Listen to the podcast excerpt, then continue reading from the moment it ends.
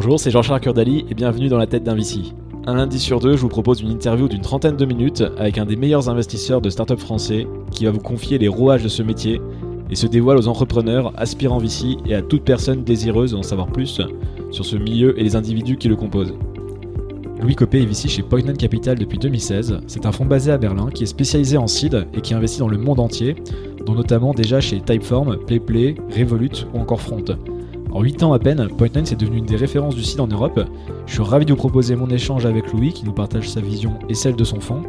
Et j'ai particulièrement aimé sa définition du go-to-market fit et celle du product market fit.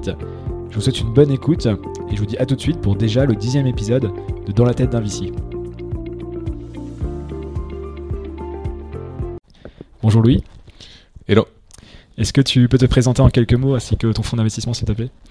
Ouais, alors je m'appelle Louis Copé, je travaille chez Point Nine qui est un fonds basé entre euh, Berlin, Paris euh, et Londres et on fait des investissements seed dans le B deux B dans le monde entier.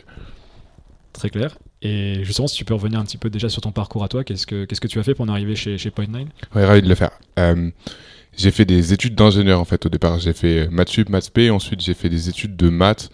Euh, et euh, de stats et un peu de computer science à Télécom Paris qui est euh, une école euh, à Paris du coup euh, ensuite je suis euh, je voulais devenir trader et je me suis c'était deux mille onze, la crise financière, c'était peut-être pas le bon moment et c'est à ce moment-là que j'ai un peu découvert le, l'écosystème des startups à un moment où j'ai fait un double diplôme à, à H E C et j'ai gagné le concours de startup d'H E C à cette époque-là, ce qui m'a amené à aller chez Alven où j'ai rencontré Euh, l'ensemble de l'équipe et surtout euh, euh, Jérémy Uzan et euh, Raffi Kamber qui m'ont un peu introduit au métier et à ce moment, au, pendant ce meeting, j'ai un peu une espèce de révélation professionnelle où je me suis dit bah, en fait c'est ça le métier que je veux faire et euh, à partir de là j'ai posé euh, quatre-vingt-dix pour cent des questions de ce meeting, j'ai fini par avoir un stage qui m'a amené à travailler chez Alven pendant six mois euh, et c'était un peu le, ma découverte de, de ce métier-là. Ensuite j'ai travaillé à Berlin dans une startup, j'ai fait des études au M I T et ensuite Point Nine cherchait quelqu'un pour faire des deals Euh, en France et c'est comme ça que j'ai rejoint le fonds il y a trois ans avec pour mission de continuer à développer le fonds qui a fait euh, qui avait fait de l'ordre de six à sept investissements euh,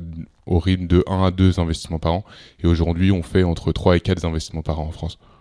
Donc euh, en France, mais tu investis dans le monde entier comme tu expliquais et plutôt en, exclusivement en seed ou principalement en seed du moins ? Exclusivement en seed, c'est-à-dire qu'on va écrire des chèques entre euh, cent mille et deux millions d'euros dans des tours entre un et trois millions d'euros qu'on va toujours euh, l'idée. L'idée pour nous, c'est pas de faire beaucoup de chèques, c'est de faire, on est une équipe de quinze personnes, six personnes qui font des investissements eux-mêmes.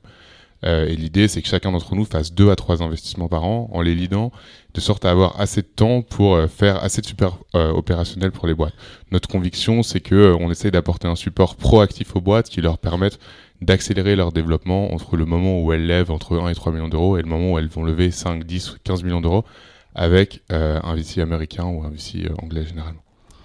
Et tu disais donc tu as eu une expérience dans une startup, donc qu'est-ce qui t'a fait choisir plutôt le côté euh, V C que le côté euh, mon- monter ta boîte euh, quand tu quand tu étais arrivé à Berlin ? Ouais, c'est c'est une, c'est une bonne question euh, que je me suis posée souvent. En fait, je pense que je suis quelqu'un qui est euh, généralement curieux et qui est euh, généralement intéressé par les gens. Euh, et en fait, je trouve que le métier de V C c'est euh, une assez euh, formidable opportunité de rencontrer des gens assez exceptionnels, de toucher à pas mal d'industries de manière relativement hands-on, surtout quand on investit aussitôt. Les boîtes sont très incomplètes et donc j'ai, enfin euh, ma perception des choses, c'est au-delà de l'intérêt qu'on peut avoir à découvrir l'industrie, c'est aussi une manière euh, d'aider des entrepreneurs à les changer euh, de l'intérieur et c'est euh, ce dans quoi j'ai le plus de plaisir en fait. Et donc je pense que ouais, ce caractère un peu multidisciplinaire et en même temps très centré sur euh, un peu le, le relationnel que t'es, et les, les relations que tu es capable de construire avec l'entrepreneur, je pense que c'est ça qui fait que aujourd'hui je pense que je suis un meilleur V C qu'un un entrepreneur. Très clair. Euh, je voulais parler de différenciation dans le V C avec toi. Euh, on voit qu'il y a de plus en plus d'argent de manière générale dans, dans l'écosystème, de plus en plus de fonds. Donc euh, aujourd'hui déjà, pourquoi euh, il faut se différencier dans le V C avant le, avant le comment ? Si tu peux expliquer un petit peu... Euh, les raisons, voilà, par rapport aux banques, par exemple, on ne sait jamais quelle banque, enfin, quand tu, quand tu choisis une banque, tu ne sais pas trop aujourd'hui. Euh, dans le V C, on va dire qu'il y a un peu le même, le même sujet, donc comment on se différencie, euh, pourquoi pardon, on se différencie dans le premier temps dans le V C ? C'est, c'est une excellente question et euh, si euh, ça t'intéresse, si ça intéresse tes auditeurs, en fait j'ai écrit un article là-dessus qui s'appelle, que j'ai écrit, qui s'appelle Why Do V Cs Become Platform, qui est le produit de espèce de master de recherche que j'ai écrit quand j'étais au M I T, euh, où j'ai interviewé un certain nombre de V C et j'ai lu deux trois papiers sur les fonctionnements un peu euh, fondamentaux de l'industrie depuis trente ou quarante ans. En fait, la manière dont euh, je le vois aujourd'hui, le premier élément qui est sans doute le plus important, c'est qu'en fait, l'argent en tant que tel, c'est pas un élément de différenciation, euh, puisque tout le monde, l'argent a la même saveur et la même couleur, a priori, euh, d'investir à un autre. Euh, néanmoins, en fait, euh, le, le marché euh, fonctionne de, d'une telle manière que, en fait, les retours de l'industrie sont en fait négatifs, et donc pour performer, c'est-à-dire faire euh, des retours qui sont bons, t'es obligé de surperformer par rapport au marché. Et pour ça, ça veut dire que tu dois rentrer dans les meilleurs deals, et pour rentrer dans les meilleurs deals, tu dois convaincre l'entrepreneur euh, que t'es le meilleur partenaire. Et donc, en fait, la performance dans le V C, elle est drivée par ta capacité à gagner des deals. Et donc ça, la différenciation, c'est très important. Et d'autre part, elle est aussi drivée par ta capacité à sourcer des deals. Euh, et ça aussi, la différenciation, c'est important parce que c'est ce qui contribue euh, à ta marque et donc à donner de la visibilité. Euh, attends, j'ai répondu à tes deux questions du coup. C'est, c'est bien joué ça. D'ailleurs, j'avais une petite aparté euh, pour les étudiants qui écoutent, on va dire, ou qui font des mémoires, euh, réutilisez vos, vos mémoires dans des, en faisant des articles, notamment sur Medium, parce que c'est, c'est ce que tu as fait au final. C'était, un art, c'était ton mémoire que tu as transformé après dans différents articles. Ouais, alors en fait, je l'ai fait euh, parce que j'avais pas envie de passer des heures à lire des papiers de recherche, mais j'étais fondamentalement intéressé par la manière dont l'industrie fonctionnait. Euh, mais c'était surtout une formidable opportunité de rencontrer un certain nombre de V C en ayant D'accord. la carte d'étudiant du M I T qui m'a ouvert les portes de Andreessen Horowitz, de Accomplice aux U S et d'un certain nombre d'autres fonds.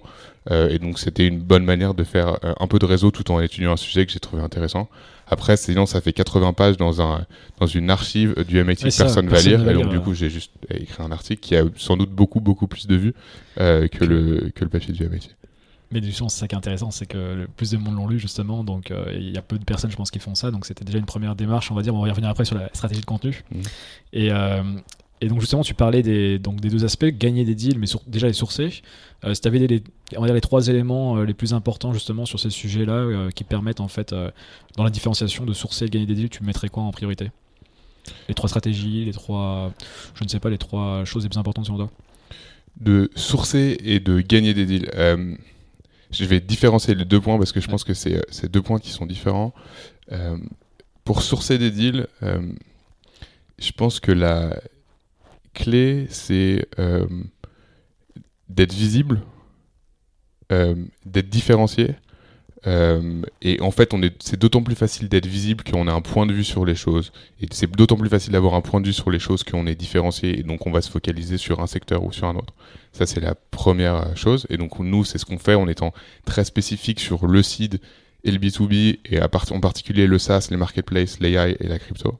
Et donc, du coup, on se construit une vraie... Euh, thèses d'investissement qui nous permettent d'être différenciés et d'être visibles et être connus comme experts. Et donc, du coup, ça crée une forme de, de, de, de relation préalable à, en fait, à l'introduction avec l'entrepreneur qui se dit bah, en fait, peut-être que cette personne elle connaît mieux que le V C moyen, le sujet qui est mon quotidien à moi et donc j'ai envie de lui envoyer un message. Je pense que ça, c'est une première stratégie de sourcing qui est, qui est importante. Et ensuite, il y a les stratégies de sourcing traditionnelles qui sont celles de faire des recherches. Moi, je suis généralement intéressé par la recherche un peu théorique et de me dire, bon, en fait, il se passe quelque chose dans telle ou telle industrie et d'essayer de comprendre les tendances de fond sur, où, et là où les opportunités se créent.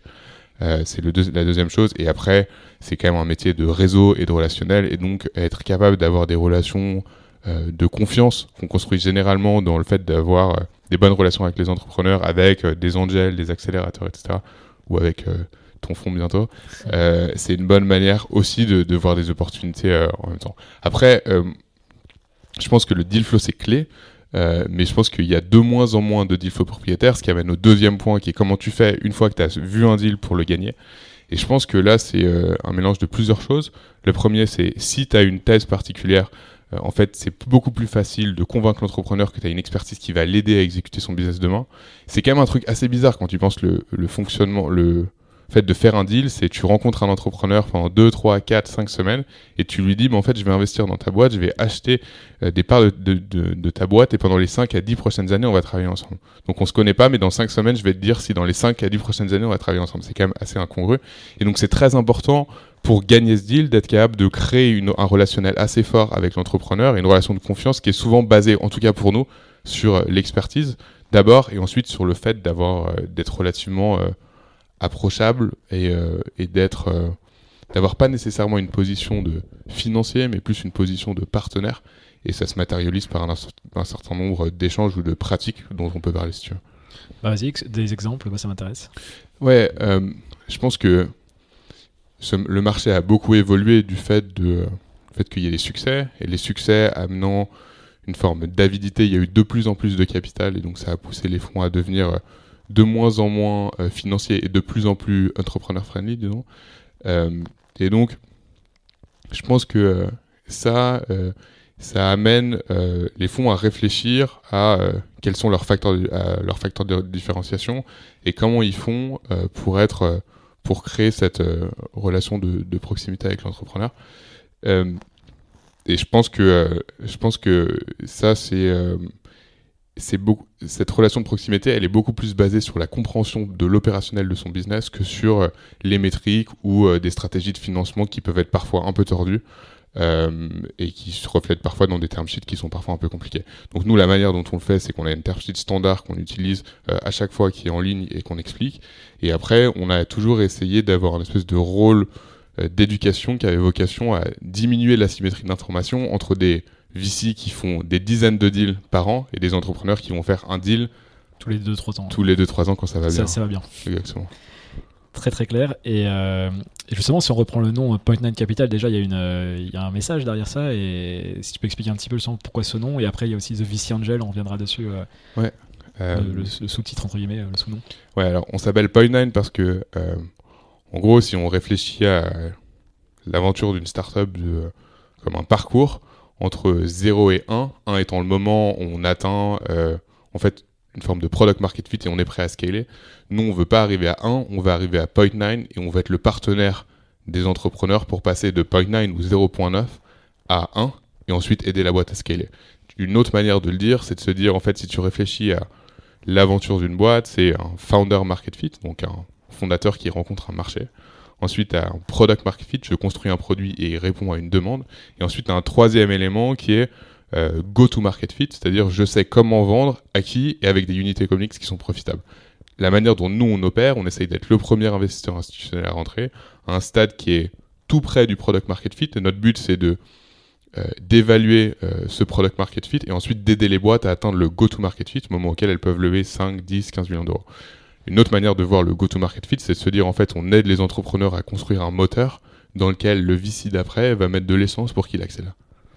Très clair. Et justement, la, la nuance quand même entre le, le point neuf et le, et le un, on va dire, c'est, euh, donc c'est juste avant le product-market fit.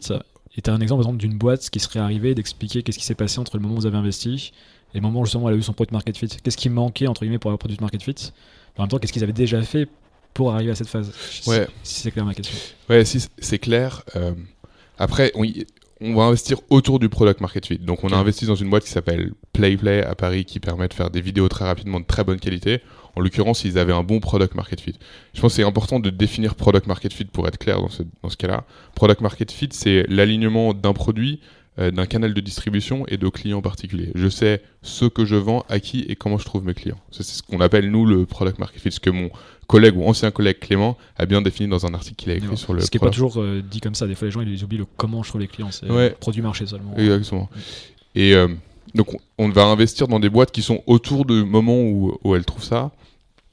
Euh, et en fait, notre rôle, c'est euh, de, d'avoir une réflexion stratégique sur euh, quels sont les usages de l'industrie, comment ils évoluent et quel est le produit que l'entrepreneur a construit et essayer de voir ce qui résonne bien dans la proposition de valeur et ce qui résonne un peu moins bien pour faire en sorte de formuler la proposition de valeur de telle manière que ça devienne un no-brainer pour, le, pour, le, pour, pour l'acheteur parce qu'au moment où ça devient un no-brainer, et ben en fait, c'est le moment où tu peux scaler facilement. Ok, bah je, je saisis mieux la, la nuance avant. Et la deuxième, donc The V C Angel. Ouais. Donc si tu peux expliquer un petit peu, même si c'est assez explicite. Ouais, en fait, c'est The Angel V C. Ah, Angel V C, pardon. Euh, Et euh, j'ai deux, deux, deux réponses à, à cette question. La première, c'est en fait, historiquement, l'histoire de Point Nine, c'est l'histoire d'un angel investor qui s'appelle Christophe Janz, qui revend sa boîte après avoir levé de l'argent avec Balderton et qui se met à faire des tickets d'angel dans des boîtes SaaS. La première étant Zendesk. Et, de, et d'un partenariat entre Christophe et Pawel, qui avait un incubateur à Berlin qui s'appelait Team Europe, dans lequel il y a une boîte qui s'appelle Delivery Hero, qui est aujourd'hui une boîte euh, cotée que du coup tu connais bien, j'imagine. euh, et... En fait, c'est deux angels qui investissent vraiment tout au début et qui se disent, qui commencent à faire des deals ensemble euh, dans les années euh, deux mille dix euh, en Allemagne et qui se disent, bah, en fait, il y a un vrai, une vraie asymétrie d'information dans ce marché et nous, on veut se comporter comme des angels mais faire des tickets un peu plus gros Et, c'est comme, et donc, c'est comme ça qu'ils sont devenus V C avec une approche d'angel. Et euh, je pense qu'aujourd'hui, euh, on a toujours cette, ce désir assez fort d'être approchable, euh, d'être clair sur nos pratiques et de, d'éduquer le marché sur le fonctionnement du V C en général. Et je pense que c'est vraiment très fortement ancré dans euh, l'A D N de Point Nine. Maintenant, je pense qu'on est un V C qui s'est structuré. Le premier fonds, c'était un fonds de six millions d'euros. Aujourd'hui, on, on, on finit d'investir un fonds de soixante-quinze millions d'euros. On va en lever un qui ne sera pas beaucoup plus gros, mais, mais pas loin. Et je pense que le The Angel V C a de moins en moins de chance. Et donc, c'est pas impossible que dans trois mois, on se reparle. Je te dise la... que ça, se rappelle, ça s'appellera toujours Point Nine, mais que The Angel V C soit plus là. Mais ce que ça implique, c'est aussi beaucoup de computers, beaucoup de suivi avec les startups aussi, beaucoup de beaucoup d'aide opérationnelle éventuellement, enfin, en tout cas des conseils. Euh, c'est pas seulement du marketing, entre guillemets, mais c'est aussi euh, au quotidien, vous êtes avec les startups à les, à les aider. Ouais, alors on prend le support au portefeuille euh, assez à cœur. Euh, d'abord parce que c'est pour ça qu'on fait ce métier. Euh, enfin, d'abord parce que c'est aussi pour ça parce qu'on fait ce métier et aussi parce que en fait le V C c'est aussi un métier de réputation et donc ta réputation c'est ton asset clé numéro un et la manière de construire ta réputation c'est d'avoir une, un point de vue expert sur un certain nombre de sujets mais c'est aussi d'apporter de la valeur euh, auprès de tes entrepreneurs pour qu'ils la communiquent et pour que le jour où je veux faire un autre deal, le fondateur de Playplay, de Cargo One à Berlin ou de Berreur à Paris, soit capable de re- le soulever son téléphone et de dire bah, en fait Louis m'a vraiment aidé tout, toutes les semaines depuis qu'il a euh, fait cet investissement. La manière dont on, nous on conçoit euh, le support au portefeuille, c'est d'abord le, le, l'investisseur qui va leader l'investissement a vocation à avoir une relation réellement de proximité avec l'entrepreneur et on n'est pas euh, amis, on fait du business ensemble mais on essaye vraiment d'avoir une relation de proximité qui fait que s'il y a un problème, notre enjeu et le challenge qu'on a à relever, c'est qu'on doit être le premier appel, que ça soit le dimanche soir à minuit ou euh, le lundi matin à six heures du matin. Donc ça, c'est vraiment important. C'est l'intuitu personnel que tu construis euh, avec l'entrepreneur. C'est le premier truc. Et après, sur le, le support opérationnel plus euh, fonctionnel, sur des sujets de R H, de marketing, et cetera, au fur et à mesure, on s'est rendu compte qu'il fallait qu'on soit euh, un peu humble sur nos capacités à chacun à connaître l'ensemble de ces sujets. Moi, je pense qu'on ne peut pas tout faire. Ce qu'on peut faire, c'est aider l'entrepreneur à savoir ce qu'il ne sait pas. Parce que de fait, on travaille avec dix ou quinze boîtes. Et donc, du coup, on peut dire, bah, en fait, telle boîte a fait ça, telle boîte a fait ça, telle boîte a fait ça. Mais, tu, mais on ne sera jamais plus convaincant que l'entrepreneur qui l'a déjà fait. Et donc, notre en- enjeu à nous, c'est d'organiser une communauté de fondateurs qui sont prêts à s'aider à la fois en ligne et hors ligne, hors ligne à travers un ensemble d'événements qui peut être le C T O Meetup qu'on organise chez The Family à Paris ou le Founder Summit qu'on va organiser à Malta dans, à Malte pardon, dans deux semaines où il y a à peu près trois cents fondateurs et en ligne où on a une communauté Slack pour l'ensemble euh, des employés de notre portefeuille et, euh, et des fondateurs où il y a mille cinq cents personnes qui sont euh, bossent tous dans des boîtes seed euh, B deux B ou dans lesquelles on a investi à ouais. en tout cas à l'étape du seed qui cèdent et il y a une activité sur ce groupe Slack qui est assez euh, incroyable. Je peux pas te la montrer euh, comme ça, mais je serais ravi de le faire. Intelligence collective, donc euh, le vrai J, donc c'est, c'est intéressant. Et il euh, y a des advisors aussi à côté, ou ce que j'ai vu que vous avez pas mal de, dans la team des gens dans, dans, le, dans les opérations, enfin oui, des gens qui sont en dehors de l'investissement, on va dire, la moitié de l'équipe. Ouais, alors euh, chez Point Nine, on est quinze personnes full-time, six personnes à réellement faire des investissements, et neuf personnes qui, font, euh, qui gèrent les relations avec nos propres investisseurs. On a un avocat en interne qui fait qu'on n'a jamais besoin de dire à un entrepreneur bah, « c'est toi qui vas payer nos frais d'avocat ». On pense aussi que ce n'est pas une bonne pratique de cette industrie. Euh, et euh, on a un certain nombre de gens au, au back-office. Et on a un event manager pour organiser les quinze ou vingt événements qu'on va organiser par an. Et après, on a un groupe d'advisors qui est euh, le rassemblement d'un certain nombre de gens qui nous aident ou bien à trouver des deals, ou bien à évaluer des deals, ou bien à supporter les boîtes de portefeuille. Et donc on va avoir euh, Michael Wolf, qui est euh, le fondateur de euh, deux ou trois boîtes qui valent entre euh, cinq cents millions et plusieurs milliards, qui est aujourd'hui le fondateur de Gladly, qui est une boîte qui a levé près de cent cinquante millions à S F, qui a été incubée par Greylock, qui a, c'est une vraie expérience Enterprise SaaS. Et on va avoir euh, Renaud Visage, qui est, qui est le C T O d'Evenbright, euh, et qui euh, est board partner, et donc qui va aller au board d'un certain nombre de boîtes. Avec moi, je sors tout juste du board de Playplay où j'étais avec Renaud, par exemple. L'idée étant de se dire que j'ai une expertise qui est celle d'un investisseur qui a un point de vue plutôt stratégique sur une boîte seed et sur comment la financer. Et Renaud apportant cette expérience opérationnelle qu'on ira complémenter par le fait de plugger les fondateurs de Playplay et euh, l'ensemble euh, des employés dans la communauté des euh, startups Point Nine, en fait. je voulais parler aussi de la, l'importance du contenu. Mmh. Vous faites énormément d'articles, alors pas que, mais moi je connais surtout des articles sur Medium, notamment les, les tiens. Mmh. Euh, qu'est-ce que ça vous amène? On en a parlé un petit peu au début, euh, au début de l'enregistrement, mais qu'est-ce que ça vous amène euh, en termes de leads? C'est de la, le but, c'est vraiment d'éduquer le marché, euh, c'est d'avoir les bons leads. C'est, qu'est-ce quelle est la stratégie derrière en fait, toutes ces stratégies de contenu euh, diverses? Ouais. Euh... J'aimerais bien dire qu'on est très stratégique sur notre stratégie de contenu. Euh, la réalité, c'est que je pense qu'on n'est pas très stratégique, et je pense qu'on le fait juste par, enfin surtout et d'abord par intérêt. Euh, en fait, au départ, c'est important pour nous de euh, d'avoir un point de vue sur les choses, parce que sinon, tu finis par écrire des, faire des chèques un peu en blanc, sans comprendre nécessairement les dynamiques dans lesquelles tu investis. Et une bonne manière de t'imposer cette rigueur, c'est d'écrire, et donc te dire, bah en fait, moi, je suis intéressé par les sujets d'A I spécifique à une industrie particulière, donc j'essaye de comprendre comment des boîtes avec ce genre de typologie euh, se construisent et grossissent. Euh, donc d'abord, c'est un exercice de rationalisation, et le fait de le publier, ça permet de, de se forcer à, à le faire. Ça, c'est une première chose. D'autre part, ça permet d'afficher son expertise. Ensuite, ça permet de créer un lien plus proche avec l'entrepreneur, parce qu'il se dit, bah, en fait, lui, peut-être qu'il comprend euh, mes sujets. Et après, effectivement, ça fait... Euh, Ça fait des, enfin, on a, on a du deal flow du monde entier euh, grâce à ça, et c'est toujours un plaisir de voir. Hier, j'ai reçu un, une boîte polonaise qui fait euh, un sujet de D I spécifique à une industrie particulière, qui est un lead que j'aurais jamais trouvé si j'avais pas écrit cet article qui s'appelle de A I First Funding Napkin, où on explique quels sont les critères généralement à atteindre pour lever un site quand on est une boîte d'A I spécifique à une industrie particulière. Justement, ça fait une bonne transition sur euh, le sujet de l'international, que mmh. vous êtes tous basés à Berlin, mais vous investissez dans des boîtes dans, dans le monde entier. Ouais. Euh, alors j'imagine que c'est une des raisons aussi, le contenu permet justement de toucher en écrivant en anglais, euh, aujourd'hui le monde entier, notamment sur Medium. Euh, est-ce que si vous n'avez pas ça, justement, bah, il n'y aurait pas de possibilité tout simplement de, d'investir dans le monde entier? Il faut avoir des gens un peu partout, ce serait beaucoup plus cher, beaucoup plus chronophage, enfin, ce serait... il y aurait beaucoup moins d'effet de levier, on va dire. Ouais, alors il y a une raison historique et il y a une raison euh, actuelle. La raison historique, c'est que effectivement, au départ, le fonds était euh, basé à Berlin, et nous, euh, le SaaS, de fait, les marchés sont mondiaux, et nous, notre ambition, c'est de financer le leader d'un marché global, quelle que soit la géographie dans laquelle il commence.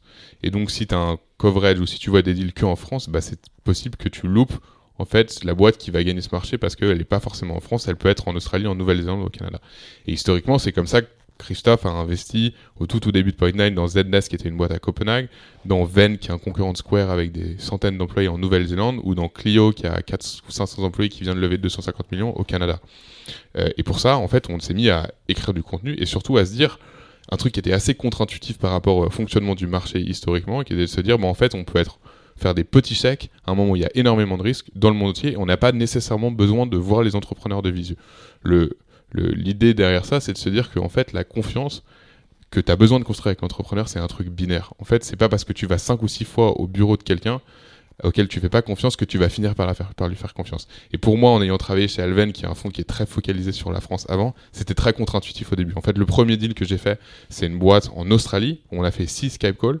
Et j'avais un peu peur, je t'avoue, au moment où on a décidé de faire l'investissement. Est-ce que vous ne vous déplacez pas en Australie pour essayer un papier? J'y suis en fait jamais allé. Okay. Euh, mais j'ai rencontré les entrepreneurs un certain nombre de fois aux États-Unis, ils sont venus à Berlin, et cetera. Mais je suis jamais en Australie. Euh, donc ça, c'est un peu la raison historique. Après, aujourd'hui, l'ambition de Point Nine, Euh, c'est d'être le meilleur fonds européen B deux B en seed.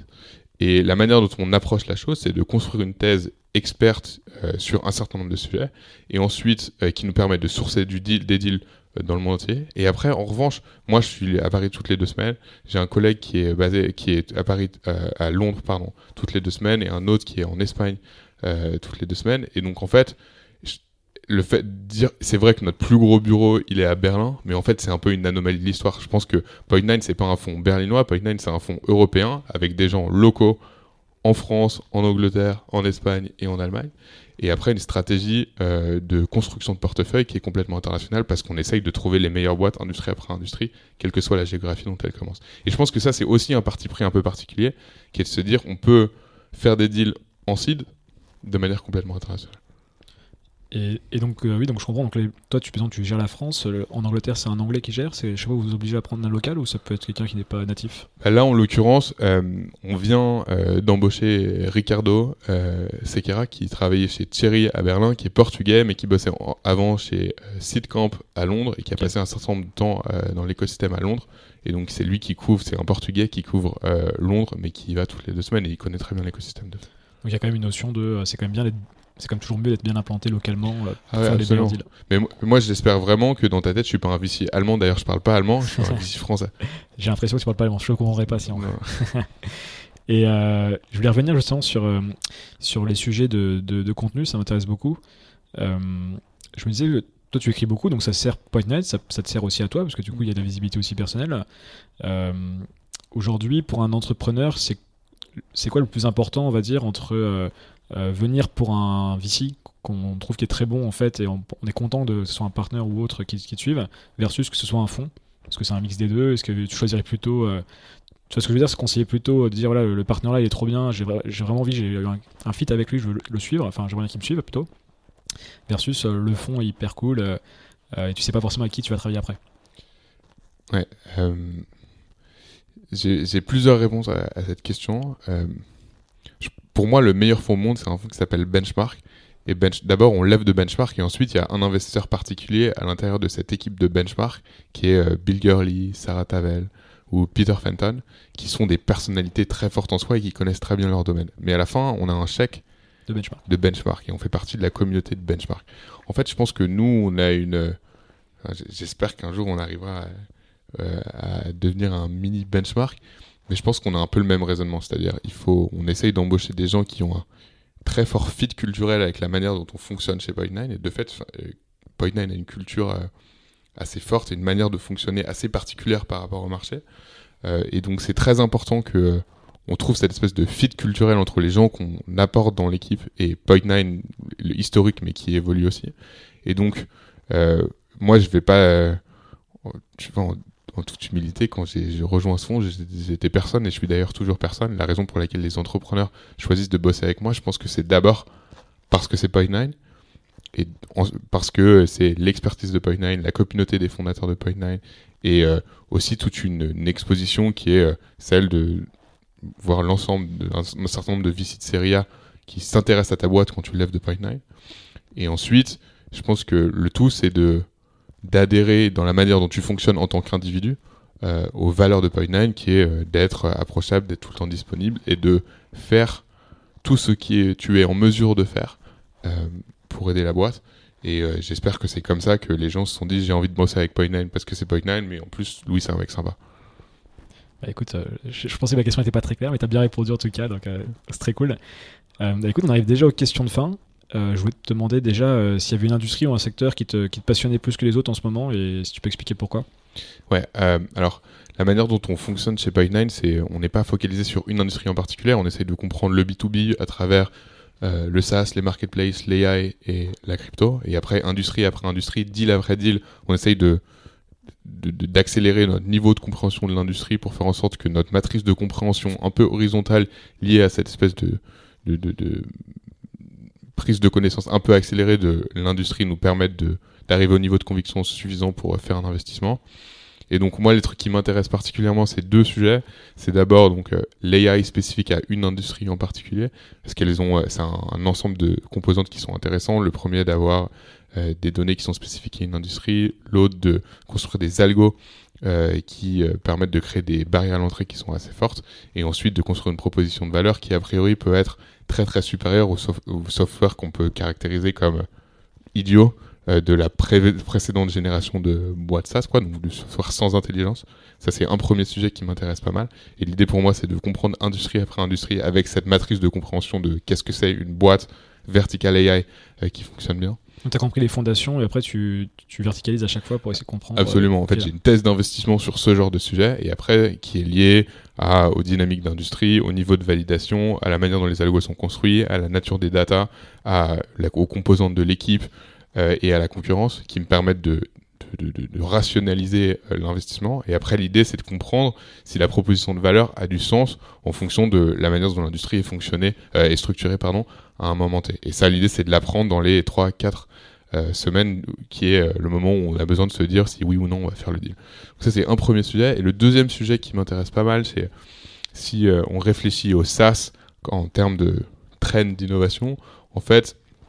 Aujourd'hui, il y a énormément de boîtes SaaS et c'est de plus en plus compliqué euh, d'acquérir des clients en tant que boîte SaaS euh, parce que les canaux d'acquisition marketing sont euh, de plus en plus concurrentiels. Mais il y a une stratégie qui marche euh, extrêmement bien euh, qui est celle de, d'utiliser son produit comme moyen d'acquisition. Euh, l'exemple le plus euh, illustratif de ça, ou la meilleure illustration, pardon, c'est Typeform qui, euh, en fait, si moi je crée un Typeform, je t'envoie un Typeform, tu es exposé au produit Typeform et tu as une chance non nulle de devenir utilisateur. Le graal de ça, c'est euh, j'envoie, euh, moi, utilisateur unique, j'envoie un Typeform à X utilisateurs, il y a plus qu'un utilisateur qui se met à devenir... C'est le coefficient de viralité, ça. Le coefficient de viralité. viralité Exactement. Et si tu as un coefficient de viralité au-dessus de un, de fait, tu grossis de manière exponentielle. Ça arrive très rarement dans le B to B. Quand euh, ça arrive, t'es content. Mais quand ça arrive, c'est, t'es content. Mais même si t'es un peu en dessous de ça, en fait, ça te permet d'acquérir des utilisateurs de manière exponentielle et pas très chère du tout. Et en fait, le, tout l'enjeu, c'est de travailler ton produit et de travailler le, les conversions à travers ton produit. Et on a fait un investissement, enfin, il y, y a assez longtemps, qui s'appelle Typeform, du coup, qui avait cette composante-là à un moment où ils n'avaient pas de revenus. Aujourd'hui, c'est une boîte avec deux cent cinquante employés à Barcelone qui fonctionne très bien. Euh, et on a un peu réappliqué cette thèse sur d'autres boîtes, euh, notamment Loom, qui est une boîte à San Francisco qui a levé euh, avec Kleiner récemment, qui est une boîte qui fait du screen sharing. C'est un, c'est un, c'est un outil tout bête, très simple, qui euh, permet d'enregistrer ta tête et ton écran et d'envoyer ça euh, comme une petite vidéo. Et en fait, toute l'idée, c'est de reconstruire une plateforme de communication pour euh, le monde du travail euh, remote. Euh, et ce qui a exactement cette même composante de viralité, je crée un Loom, je te l'envoie, tu vois à ma tête mon écran et tu dis ah bah tiens si je faisais ça et que je l'envoyais à mon collègue. Et ce qui est top, c'est qu'il y a un moment où tu finis par avoir de plus en plus d'utilisateurs en dépensant zéro. Playplay, en fait, ça a des dynamiques qui sont assez similaires, ou la boîte que j'ai fait en Australie qui s'appelle Quiller, euh, qui permet de créer des propositions commerciales et des documents marketing très rapidement, ça a des composantes assez similaires. Je t'envoie une proposition commerciale, tu vois qu'elle est plus jolie et qu'elle est différente de la proposition commerciale traditionnelle que tu reçois et tu dis mais pourquoi j'enverrais pas une proposition commerciale comme ça ? Euh, voilà, donc les deux sujets qui m'intéressent, c'est l'A I spécifique à une industrie, donc ça c'est plus un... C'est enterprise en fait avec des gros ta- grosses tailles de compte. Et le deuxième sujet, c'est plus ces boîtes qui ont une espèce de composante de viralité dans le B to B. Bah, c'est parfait. Bah, j'utilise d'ailleurs Typeform et Loom, donc je vais, je vais regarder les deux autres que tu as mentionné pour ça devrait m'intéresser.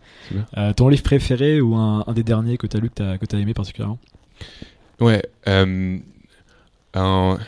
C'est marrant, je me suis... en fait, je vais répondre là, parce que à l'entretien que j'ai passé avec Point Nine il y a trois, un peu plus de trois ans, on m'a posé exactement la même question et je, là, je pense que je vais donner la même réponse. C'est un bouquin de Sandy Pentland qui s'appelle Social Physics, euh, qui est un bouquin qui utilise euh, des maths euh, et des stats pour essayer de comprendre les interactions euh, entre les gens dans des euh, phénomènes sociaux qui peuvent être le bureau, les manifestations, et cetera. Et à partir de ça, qui essaye de quantifier quel est le niveau de communication que tu dois avoir dans un environnement donné pour euh, améliorer la, la productivité. Ça paraît très abstrait comme ça, mais c'est une expérimentation qui est assez euh, intéressante. Et un bouquin peut-être un peu plus euh, sympa, c'est un bouquin de Patti Smith qui s'appelle euh, Just Kids. Excellent, hein, Just euh, qui, euh, le, l'histoire de Patti Smith qui arrive à vingt ans, un peu moins de vingt ans à New York euh, et qui rencontre Robert, Robert Mapplethorpe qui est un photographe euh, assez connu. Et c'est l'histoire de leur jeunesse où ils se promènent à New York. Donc je lis pas que des bouquins de geeks un peu bizarres, ça c'est... c'est quand même plutôt sympa. C'est bien d'avoir eu les... Bah, moi je lis pareil un peu les deux penchants, non-fiction, fiction. Et, et j'avais, j'ai dans ma liste de, à relire justement Just Kids que j'avais lu au, au lycée il y a, il y a, il y a un petit peu de, il y a un petit peu de temps maintenant. Et est-ce que tu as des V C que tu suis régulièrement euh, euh, via leur blog, leur newsletter, sur Twitter euh, des noms qui te, enfin des, des fonds, des noms qui t'inspirent ? Ouais, euh, alors euh, plusieurs personnes. Je pense que euh, j'ai un... j'aime bien la théorie. Il y a des, il y a des V C que je trouve inspirants dans euh, leur capacité à théoriser les évolutions du monde. Je pense que Albert Wenger euh, chez Union Square Ventures, c'est un mec qui est vraiment très intéressant. Euh, je pense que Fred Wilson, c'est ah, un mec qui est Fred Wilson aussi. Il va dire crypto si vous êtes intéressé. Je pense que Chris Dixon chez Andreessen Horowitz, c'est un mec qui est très intéressant. Et après, euh, euh, j'ai, euh, quand j'étais étudiant euh, au M I T, un autre mec qui m'a pas, pas mal inspiré, c'est un V C qui a monté Spark, qui s'appelle Bijan euh, Sabet, qui est euh, et Spark étant un assez gros fonds basé entre Boston euh, et S F, qui euh, a des points de vue assez intéressants, plus sur le B to C. Et moi, j'aime bien la photo et la photo euh, euh, analogique, donc avec des films, et c'est un photographe aussi. Donc, j'aime bien, donc j'ai, pareil, j'aime bien euh, le, des V C qui sont un peu trop théoriques et des V C qui juste profitent de la vie, font des photos, et bien ça bête, c'est... Super. Et dernière question, euh, comment et peut-être quand, au niveau timing, les, tu veux que les entrepreneurs te contactent? Euh, c'est-à-dire au niveau, en termes de développement de leur boîte? Bah ouais, enfin déjà comment, comment ils peuvent te contacter, puis éventuellement quand, pour qu'ils sachent que t'envoie pas, je t'envoie pas un deal flow euh, pas, pas qualitatif. Ouais, euh, moi je veux t- toujours bien discuter avec des entrepreneurs. Je pense que c'est important qu'ils aient une forme de fit avec la thèse d'investissement de Point Nine, parce que sinon je suis juste pas pertinent dans la conversation et je, je pense que ça n'a pas d'intérêt, parce que la chance qu'on investisse est faible et je vais faire part du temps à leurs entrepreneurs. Donc des boîtes seed, Euh, B deux B qui ont un produit et qui commencent tout juste à onboarder des utilisateurs, je suis toujours euh, ravi de discuter avec elles. Après, ce qui est euh, vraiment important, c'est que euh, elles aient euh, un A D N produit fort et une vraie une compréhension du marché assez précise qui euh, permettent de décrire une assez grosse vision, parce qu'au fond on est là pour la construire ensemble. Très bien. Et, et du coup, plutôt sur LinkedIn, Twitter ou directement sur le site? Euh, alors euh, sur Twitter ça marche pas mal, euh, mon hashtag c'est enfin mon ah, ad, c'est at louis cap, et sinon mon mail c'est louis at point nine cap dot com. Super, bah, merci beaucoup Louis. Merci beaucoup. Et à très bientôt. À bientôt. Salut.